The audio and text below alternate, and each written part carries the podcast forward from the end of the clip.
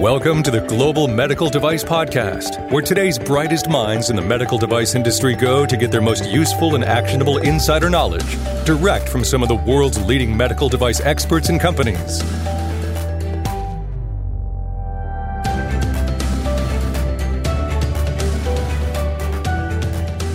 The medical device industry is built on continuous improvement. And that's not just for devices, it means for the people building those devices. Greenlight Guru Academy is the ultimate resource to learn and grow for medical device professionals. From quick, practical lessons to comprehensive certifications, you'll learn everything you need to know to keep up with the medical device industry. Visit www.greenlight.guru forward slash academy today to start learning the skills for tomorrow. Hey everyone, today we're going to be talking with Skylar Talley and Mark from MedScout. Uh, we're going to be talking about early stage territory planning. So this is more driven towards uh, how do you how do you go about those medical device sales? So Skylar actually founded the company MedScout. MedScout is his place. It's a tool that he's built for sales planning and tooling at a small to growth stage medical device company. So we go through all the different aspects and how people used to sell, and now using this tool, how can you sell in the future? So hope this is uh, beneficial to those of you who are planning out your early stage territory planning and working towards the medical device sales. Hey, everyone. Welcome back to the Global Medical Device Podcast. This is Etienne Nichols, your host for today. And uh, with me today is Skylar Talley and Mark Mescher from MedScout. We're going to be talking about some different uh, aspects of go to market strategies. But let's start with Skylar. Skylar, do you want to talk a little bit about what MedScout is and does before we get into the topic? Sure, we won't spend too long here, but you can effectively think about us as a territory optimization and sales enablement platform. So we work specifically with early to growth stage medical device companies to understand uh, what their current territory model looks like and how we can help them evolve that to best fit their commercial activities and then build sales enablement plans within the territory. So we can get into a lot of detail. Maybe it makes sense later on in the episode but think about us as a revenue acceleration platform built specifically for medical device. That makes sense. Okay, so using that as kind of a springboard, and I know Mark, you have a few more years maybe than I do in this space, as far as especially in regards to the uh, the planning and the go to market strategies and so forth. Have you seen an evolution in how companies do this, or maybe maybe what's some of the ways people used to do it, but maybe they're getting outdated? Any thoughts on that?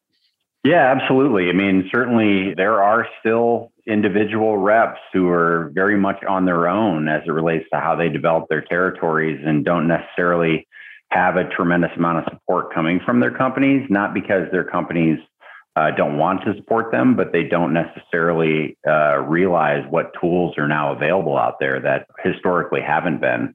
You know, there's been a lot of work, you know, by sales reps and by regional managers just diving deep into Google and finding different ways to look at data uh, in various geographies or as it relates to you know what physicians are out there. But being able to really pull all that information together in a useful way and allow it to drive you know how you prospect how you organize your territory and making sure from a time perspective that you're able to really focused on the right targets has historically been a, a big challenge. And and frankly, sales reps aren't always the best at Excel spreadsheets. Most of them don't have any idea what a pivot table is, let alone when they do have the useful tool of Salesforce, really understanding how to maximize and make that work. I, I don't hear from a lot of uh, reps out there in the field that are just over the moon uh, with how they have to use Salesforce on a day-to-day basis, and if they use it on a day-to-day basis, that is. So,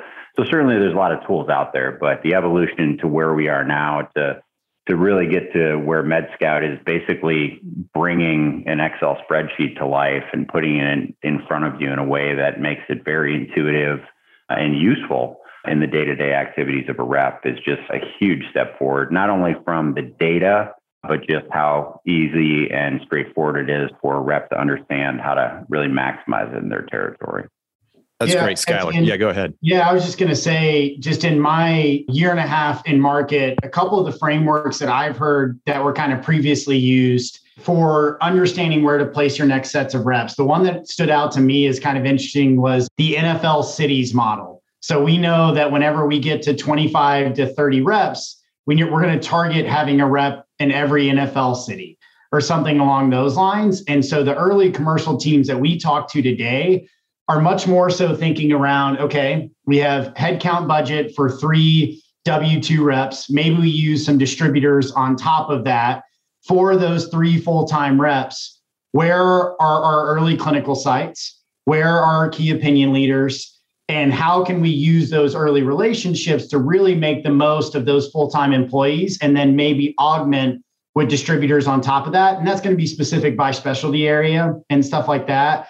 But just kind of to build on Mark's point a little bit, I think you're seeing an evolution from these sort of frameworks or sort of methodologies based on just sort of mass geographic coverage into how do we put numbers on the board or early sales and clinical proof points um, out there as fast as possible and leveraging our early budgeted staff to do that. So, yeah, just kind of wanted to add some observations from what I've seen in market so far. Yeah, no, that makes sense. So, a lot of our listeners, they may be early stage and maybe they're not to market yet. They may be thinking, well, you know, I mean, this isn't really on my radar yet. I'm going to wait until you know we're in manufacturing or, or we're, we're ready to go. What would you What would you say to that? Is there a good time to start thinking about territory planning? I'll just jump in and then Mark would love your perspective from the early stage companies you've been on and kind of how that's stepped out from an order of operations standpoint.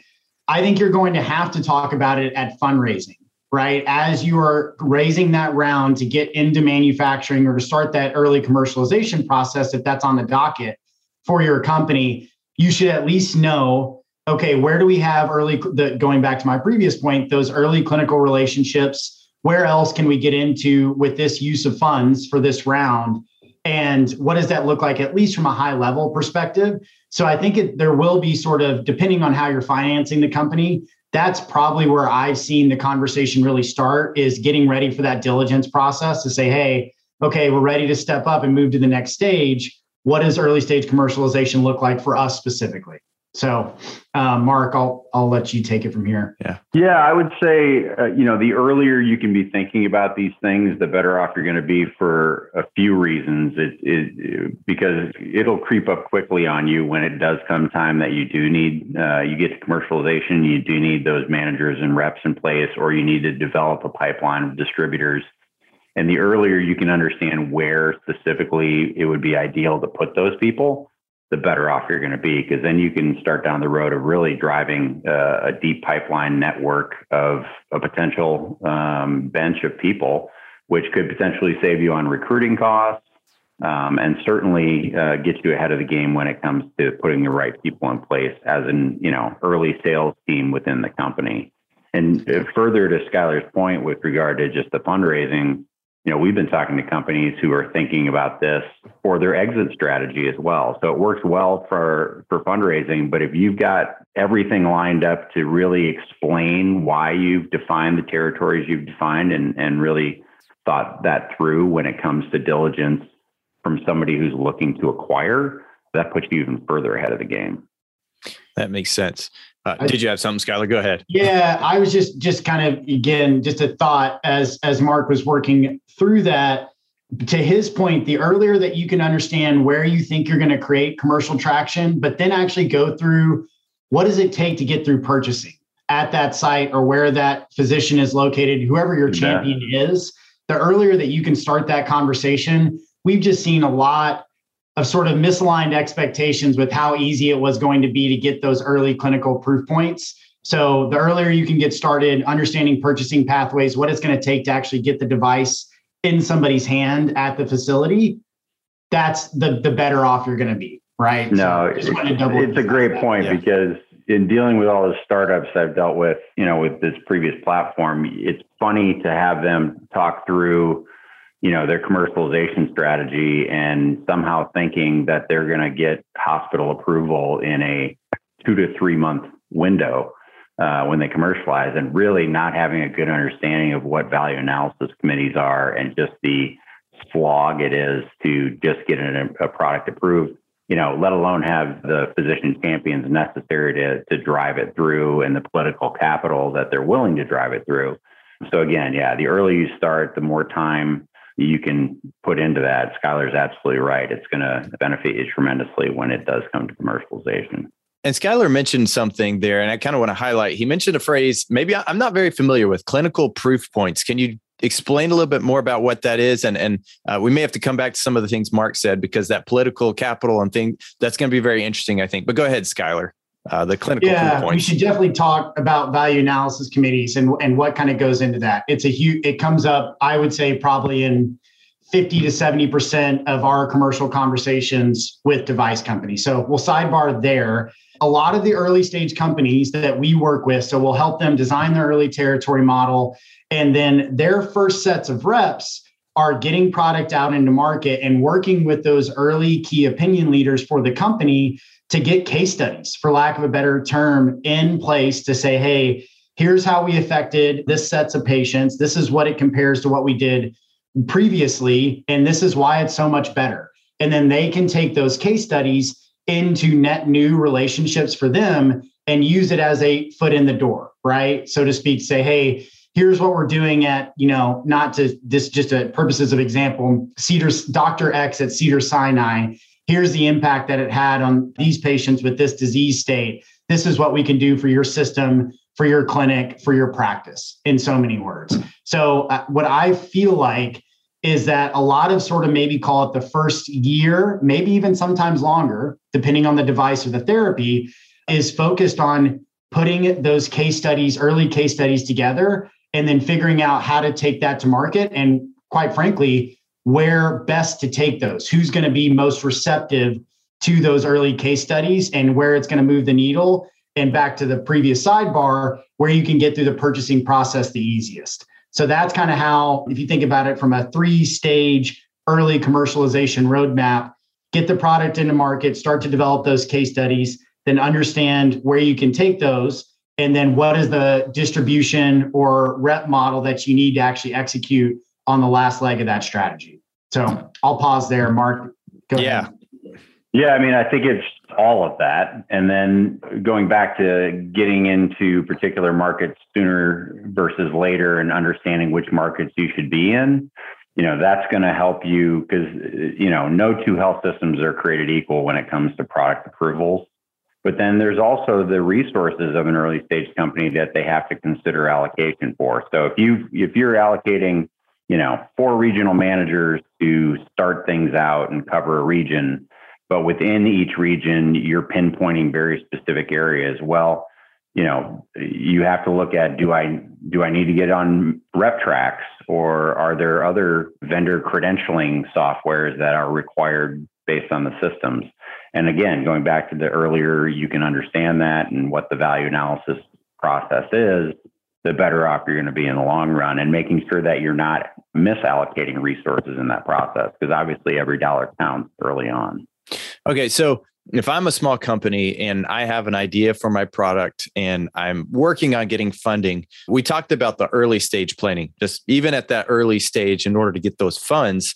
How detailed do I need to be thinking? You mentioned the clinical proof points, the case studies from the physicians. yeah.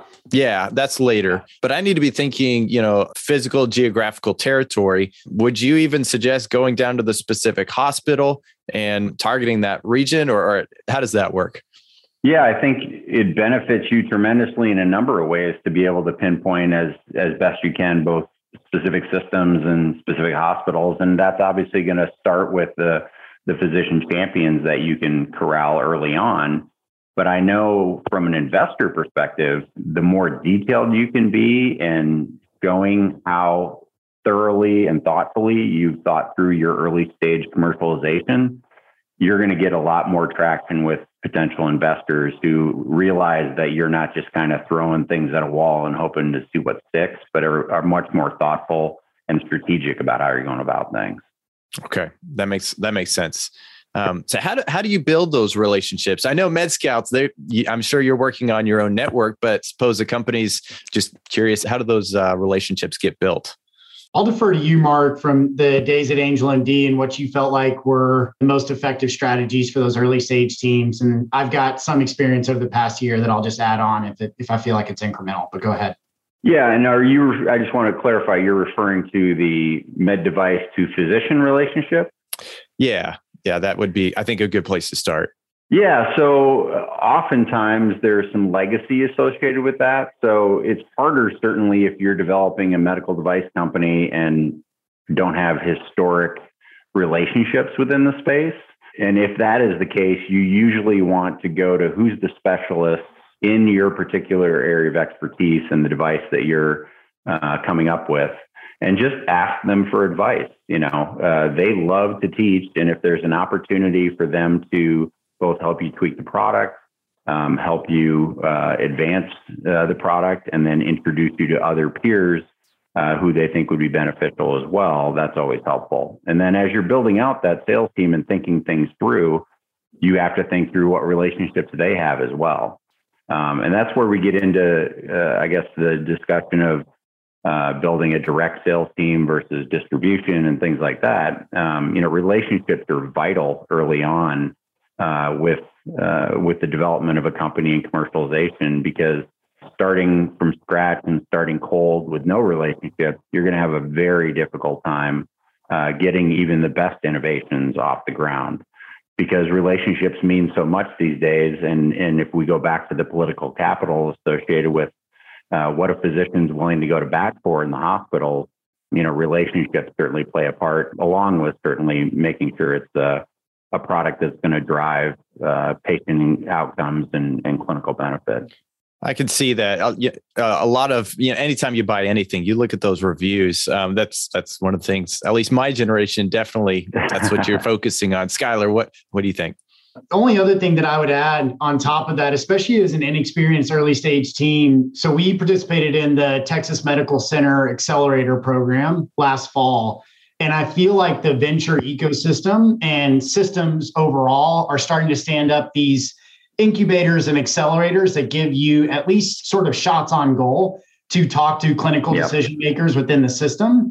And so, if you're, especially to Mark's point, if you're coming in sort of cold, right, and you maybe on that founding team don't have somebody where you can go understand clinical preference and what they're trying to solve for within the system, some of those accelerators are a great benefit to just sort of shortening the innovation cycle down there and giving you a lot of conversations early on. So I would recommend anybody. Yeah, the TMC program was great. Really enjoyed meeting the entire team down there. And there's a few others like it out there that I'd put up for consideration for folks in the earliest stages. Okay, that makes sense.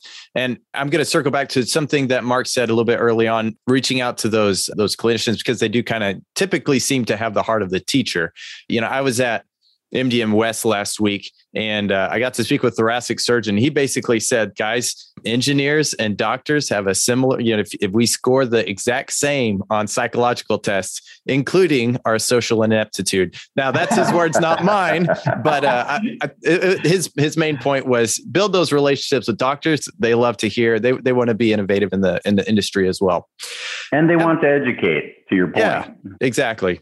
I, I love it. One other question I had. So this might kind of peel the layers off a little bit as it relates to medical devices. So we could talk about sales, and I do want to get a little bit more into the uh, you know the current strategies. We've talked a little bit about the legacy strategies, but what are some things that you typically or that may be unique to medical device, you know, territory planning versus just any other product that there may be out there? Yeah, I'm, I'm going to take this because I, I, I think about it a lot from a product standpoint. And then, Mark, obviously, feel free to follow up right after this. But territories are meaningful, right? Some part of your sales cycle will involve a rep or executive at the company, somebody going and either you know monitoring a case or going through product training, something along those lines. So you have to be thoughtful with things like what am I asking from a geography standpoint this rep to do in the early stages? Am I asking her to get on a plane every week? Or is it much more hyper local and she can cover a lot of ground in Houston, for example, because that's a high density area? So that's the first thing that we've seen. And then to Mark's earlier points, relationships still matter. So that can cover a couple of different sort of, let's call them vectors. There's the relationship between the founding team and the early team at the company and the rest of industry to say, hey, we could co-sell well with this product, or we should talk to this rep that sells this other product because we're not competitive with them, and they'll help us understand the dynamics. And then there's also relationships with early clinical decision makers. Back to Mark's earlier point. So, who can we get in front of to understand how they're thinking about this particular area? Um, and then there's relationships uh, within systems themselves, right? And so, I think that understanding um, those relationships and how it affects sales planning is where we've seen the most thoughtful approaches. And it has to be pretty individual within the company itself because that's going to look different from company to company. So, those are the two main things that I see as sort of different for medical device sales enablement than, say, some of the software companies that I've been at um, previously. But I'll, I'll pause there. Go ahead, Mark. Yeah, I think um, you know, I recently had a conversation with uh, the son of a good friend of mine who was looking to get into the medical device space. And there was a time I would have advised him uh, pretty enthusiastically if the opportunity arose to to dive in. Um, but understanding how much things have changed, uh, going back to the value analysis committee and the lack of political capital that physicians have as employees now and not uh, necessarily getting everything they want. Uh, the crunch of the contracting that's associated with it, where they may have a you know two company contract with a, a little sliver left for innovation.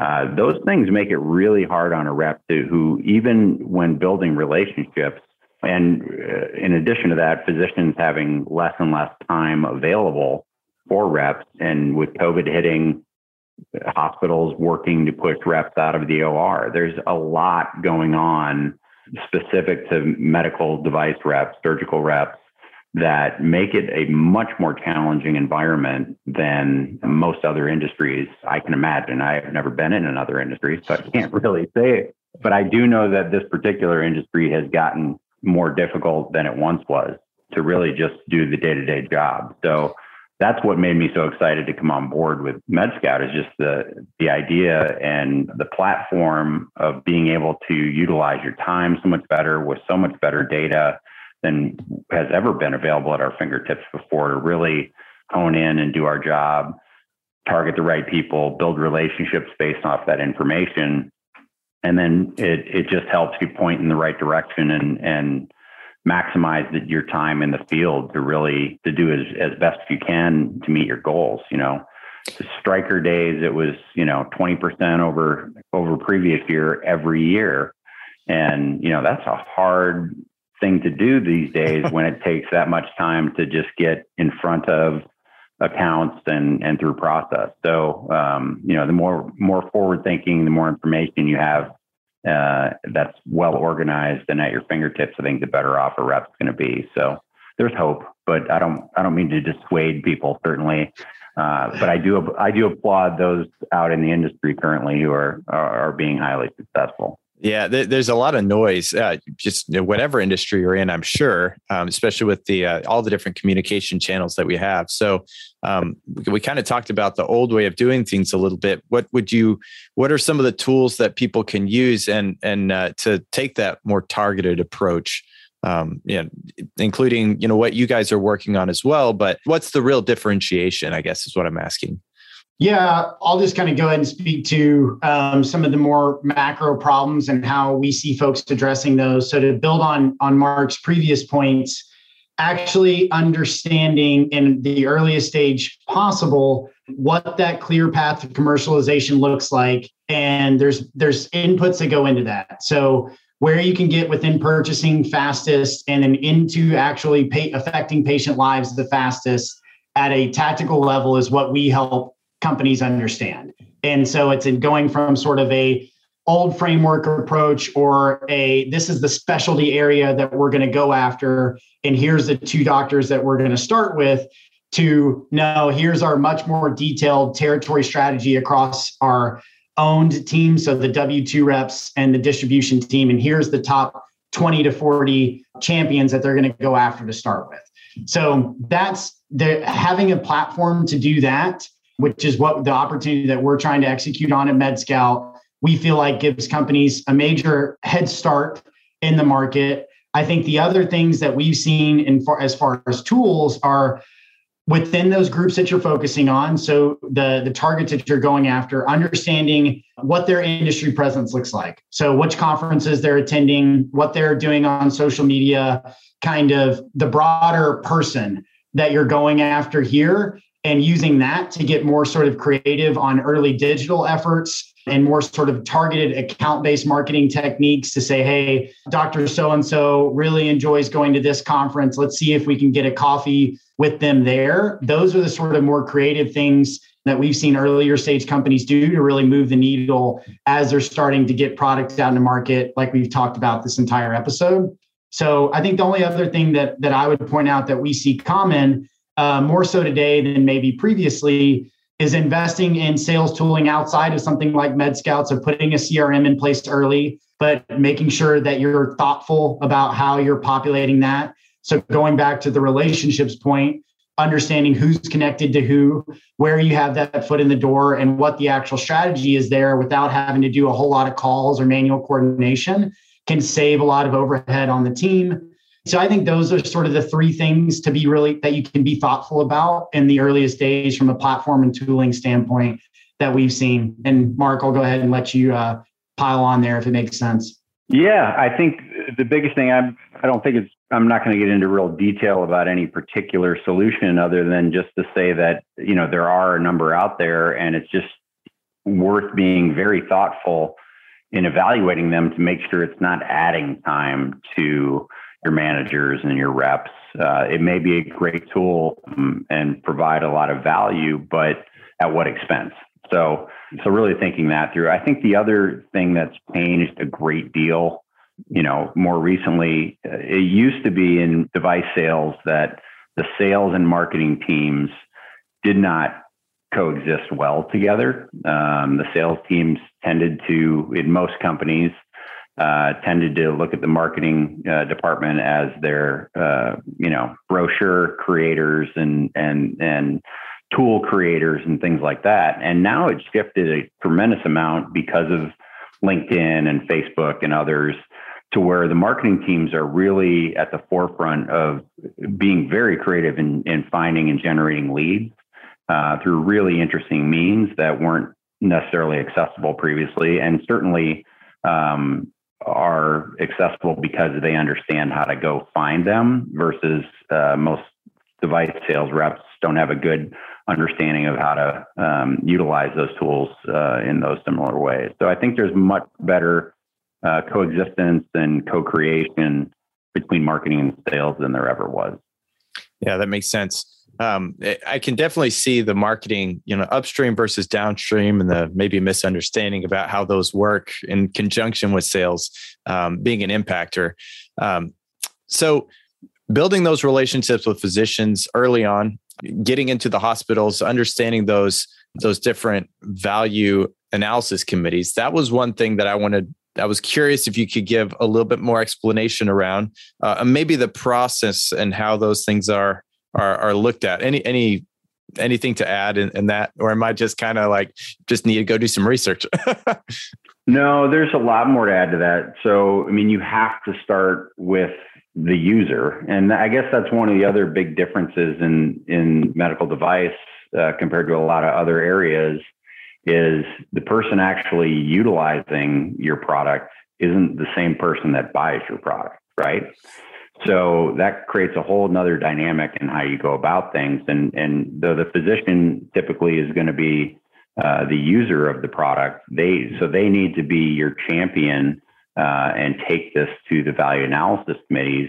You rarely have access to or even know who's on that committee uh, unless you're really good and can do a lot of research in that regard. So, so you need that physician to really spearhead uh, bringing that product into the system and hospital. Um, and there's a bit of coaching that sometimes has to take place. Uh, and you need to make sure that you've created a true champion because, as I mentioned earlier, political capital within a health system isn't as vast for a physician as it once was. So, um, you know, making sure that you you're providing them something of great value to them and their patients uh, that's going to improve care and outcomes is what it's all about. And if you can uh, demonstrate that in a really meaningful way, it makes it so much easier for the physician to put that in front of a value analysis committee. That makes sense. So, it's yeah. Go ahead, Skylar. Yeah, sorry to cut you off, Etienne. No. I I think what's been surprising to me working with commercial teams over the past year or so is the degree to which a lot of times the individual rep is asked to make that case on for the physician that's taking them into the value analysis committee to Mark's point.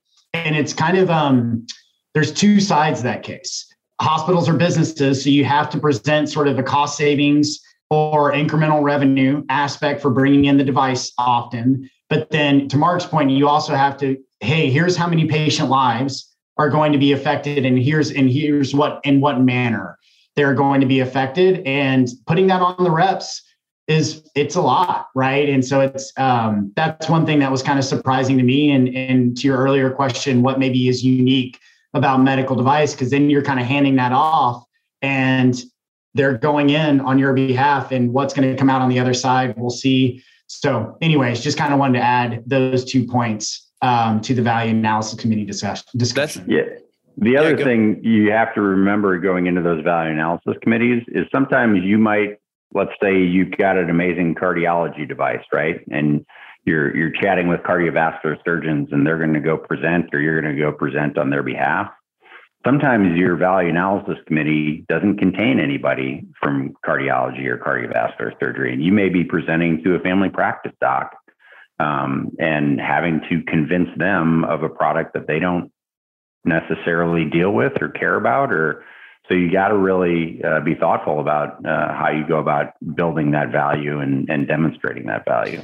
To me this almost says you almost need to treat that uh, physician who's going to be your champion. They are they literally are part of your marketing team almost to a, a certain extension. Um, and the other side of that is, and just correct me if I'm hearing this wrong, but um, you need to understand not just your product and the solution it provides. You need to truly understand the problem that you're solving, and that's right. almost you. You've got to be able to present that pain point. It sounds like interesting. Yeah, no question. I, I and I I tend to think that you know, many of the things and the problems that we're talking about that device reps uh, deal with on a, on a regular basis speaks to much of what's broken in healthcare and the way the system is set up and the way it uh, functions or doesn't function for that matter. Um, and really, you know, putting out there the solutions that are going to create efficiencies and opportunities, not only for uh, the physician and the patient, but for the hospital to be more efficient or for the hospital to to do a better job of of you know building opportunities that are of benefit in the long run for their hospitals. That that all they tend to be fairly short sighted in that regard. At least I've seen historically. Yeah. Okay, interesting.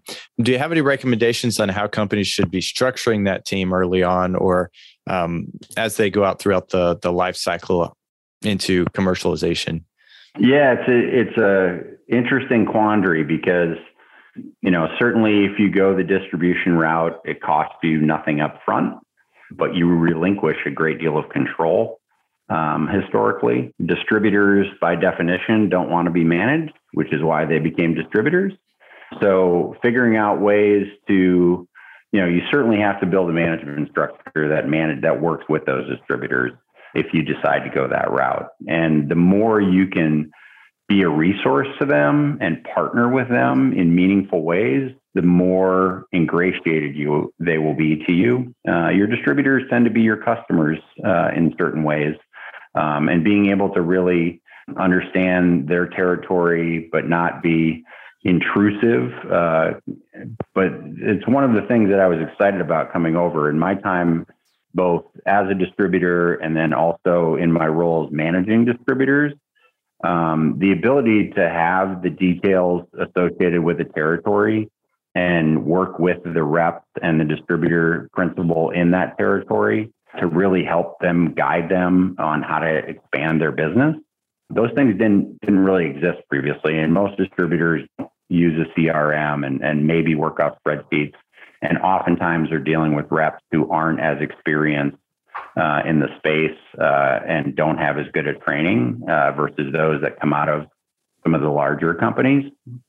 So you have to weigh the options associated with that. But uh, you know, when I looked uh, when Skylar first showed me MedScout, I was you know just floored at what could happen in the relationships you have with distributors and how you go about uh, working with your distributors and being a resource and and and a champion uh, on their behalf, as opposed to how it historically has been, which distributors don't want to hear from the regional managers. They just want them to be want to be left alone and, yeah. and go about uh, selling products. So so that's one way to go. The other side is, um, you know, it depends on what you have for resources, but you know, building out a sales team can be an expensive proposition.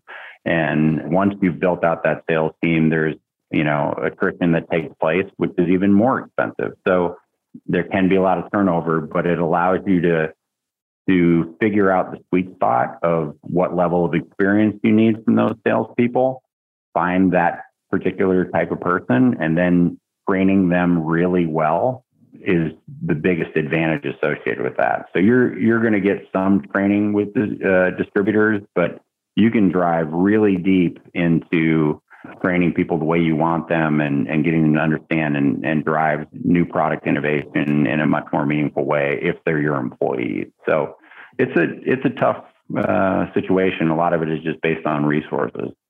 Yeah, one of the things that it comes to mind because I think about the different territories throughout the world. EUMDR, for example, just you know throwing a wrench in a in a lot of pe- different people's plans.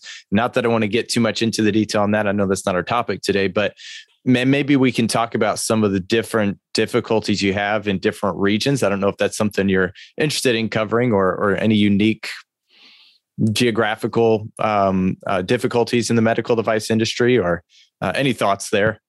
Yeah, I mean, the first one that comes to mind is at least historically adoption of things and the way things have moved through health systems uh, as it relates to pricing and contracting or product adoption. I have historically seen it move primarily from east to west uh, as far as in the country, and part of that has to do with the population in the eastern part of the, the country. But um, there tend to be, uh, I guess, health systems on that end of the the country that are a little more forward thinking with the way they've gone about things. Um, and adoption tends to take place a little bit quicker uh, with new innovations in the eastern U.S. With you know certainly with exception, but um, but yeah, that's historically what I've seen and what comes to mind initially when you when you pose that. Wow, I, that just that tidbit to me just really speaks to the the the the volumes of benefit of working with an expert in the field. You know, to, I never would have known east to west well, being an adoption thing.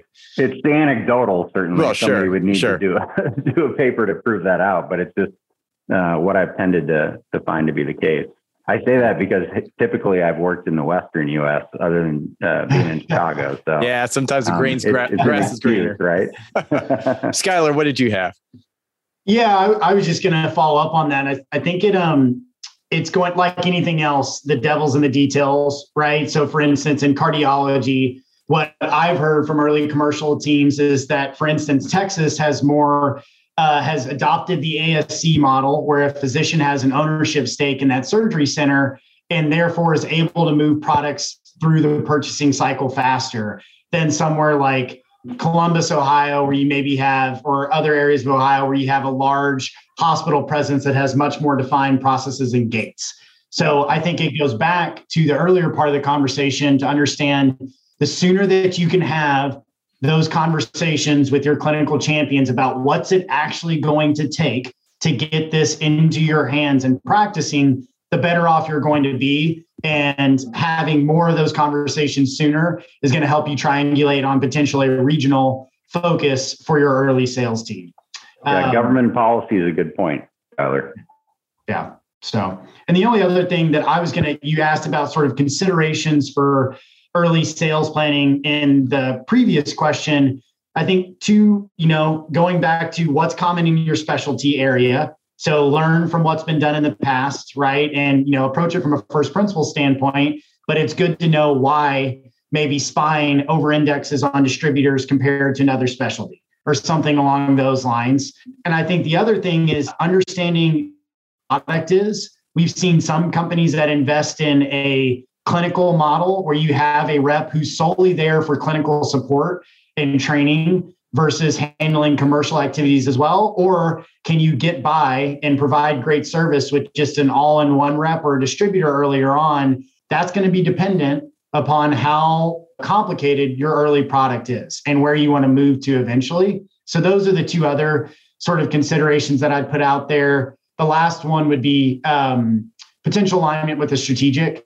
So if you have a strategic that you're going at for, and you know maybe a potential acquisition scenario down the road, it doesn't hurt to think through how you can get in front of their commercial team earlier on in the commercialization process versus later. And is that through a distributor or through working to bring in um, somebody on to the early sales team that has previous relationships at that strategic. So just wanted to kind of pile on to those two points and a little bit based on what I've seen over the past year or so. Yeah, great points. I think this is something, it sounds like something that, uh, you know, I, I started out as product development engineer, manufacturing, and so forth. And it's something that I'm sure that uh, those who are building small companies are thinking about, but the level of detail required. It's almost as if you're building a product, you're designing a product, but you're also designing your you know your strategy as well as you know just like we talk about designing quality management systems on this podcast uh, quite a bit. All of these are design problems that you've you've got to work through the details. That's that's great. 100%. any other recommendations to companies working through this process or thoughts that come to mind as we kind of wrap this up a little bit? Again i just go back to you know the challenges associated with uh, the day-to-day jobs of you know a medical device rep or or the managers or the vps of sales. And you know, thinking through in this ever changing time, not only your product strategy, but what is the digital strategy that can go along with that? You know, there are some really great companies out there who have really thought that through and developed entire departments around that. Now, certainly at the early stage, that's a difficult thing to do. Um, and it certainly depends on the specialty you're engaged in. You know, uh, a company in the uh, building something for aesthetics or plastic surgery should be diving very deeply into things like Instagram and uh, marketing themselves in different ways, and not and not just as a company, but as an individual rep, utilizing things like LinkedIn to really develop a, a network and and build, you know, as an individual rep, figuring out ways to get the advantage of of getting in front uh, of physicians is a challenging thing, but there are new ways to go about doing it. So, you know, that's probably the biggest thing is just the ever changing times that are out there and, and how you adapt to them and, and make the most. That makes sense. I think for me, it, and this is kind of uh, maybe abstracting out outside of device, but anytime you're in an early stage environment or you know doing something entrepreneurial, go talk to 20 to 30 people that you're going to be trying to create an impact for. Go do the legwork to have the conversations and not just ask about the problem set that you're focused on, but make it a conversation around what's affecting their day-to-day lives, what's affecting their commercial progress, the systemic trends, what's changed over the past five years, so that you can start talking in their language sooner and understanding their problem sets and how to frame your solution as something that's going to address one of the top three to five problems that they're dealing with on a regular basis. And so that's true in software companies, that's true in device companies, but the doing sort of the early legwork to have those 20 to 30 persona conversations, I think is kind of bar none. You have to do that as early as possible, right? And you should continue to try to talk to that persona often um, and update your understanding of what's affecting them. I think the other thing is, I really enjoyed BCG and McKinsey both have a different series of articles about how medtech sales is changing and sort of how that's trended over the past decade or so. Etienne, I'll send you the links to those. Yeah. I think that those would be awesome to include in the show notes as potential resources. BCG, that series is kind of cool because they started in 2013, did another installment in 2017, and then another in 2021. So you can see how um, things have changed and things have not changed really in the industry since then. So I'd point people to those resources as well. And they do a good job, I think, of speaking to sort of Mark's points around how should you be th- how should you be thinking about digital in the earliest days um, and and what that's going to maybe look like moving forward. So just a couple of other points. Yeah that's great. Yeah i would say lastly that uh, sales is still sales. That hasn't changed at all. When you get in front of the doctor you better know your product really well. You better know how it relates and provides value to the doctor. But the third pillar would be knowing that doctor and being able to speak on their level as much as humanly possible will benefit you not only in that particular sales call, but will help you develop a relationship with them. They're you got to think they're they're much more apt to want to develop a relationship with reps who really know their stuff, not only their product but uh, the particular specialty and area, as well as more info you can gather on that particular physician or target, um, and be able to relay that in meaningful ways to show value um, is tremendous. Uh, and so it's still selling. It's still it goes well beyond feature and benefit to um, you know value creation, but it's still sales is you know it hasn't changed in however long it's been in existence, right? that's that's a great point. You know, wherever you go, people are people wherever you go. And sometimes right. when you're in a different country, the most beautiful sound you can hear is your own language. So I'm sure it's the same in the operating room. So there you go. That's cool. Well, I appreciate you all taking the time to have this conversation. It's been eye opening for me, certainly. Uh, we'll include in the show notes, uh, Skylar, if you get those uh, notes to me, that'd be awesome. We'll send that, that link to that BCG article, as well as uh, a, a, link to MedScout if you're interested in learning more about what Skylar and Mark are up to and, and uh, how they can maybe benefit your team in the early stage territory planning. Uh, we'll have that link in the show notes as well. So be sure and check that out. thank you all for listening to the Global Medical Device Podcast. As you know, we're powered by Greenlight Guru, the only medical device success platform that is designed specifically for medical device professionals by medical device professionals. So if you're interested, go on over to www.greenlight.guru to uh, see more. We will see you all next time. The medical device industry is nothing if not unique. So we built software that works the same way. Greenlight Guru is the only quality management system designed by medical device professionals to meet the unique needs of medical device companies. Our cloud based platform allows companies to bring safer products to market up to three times faster while reducing risk and lowering cost. Visit www.greenlight.guru today to request your free personalized demo of Greenlight Guru.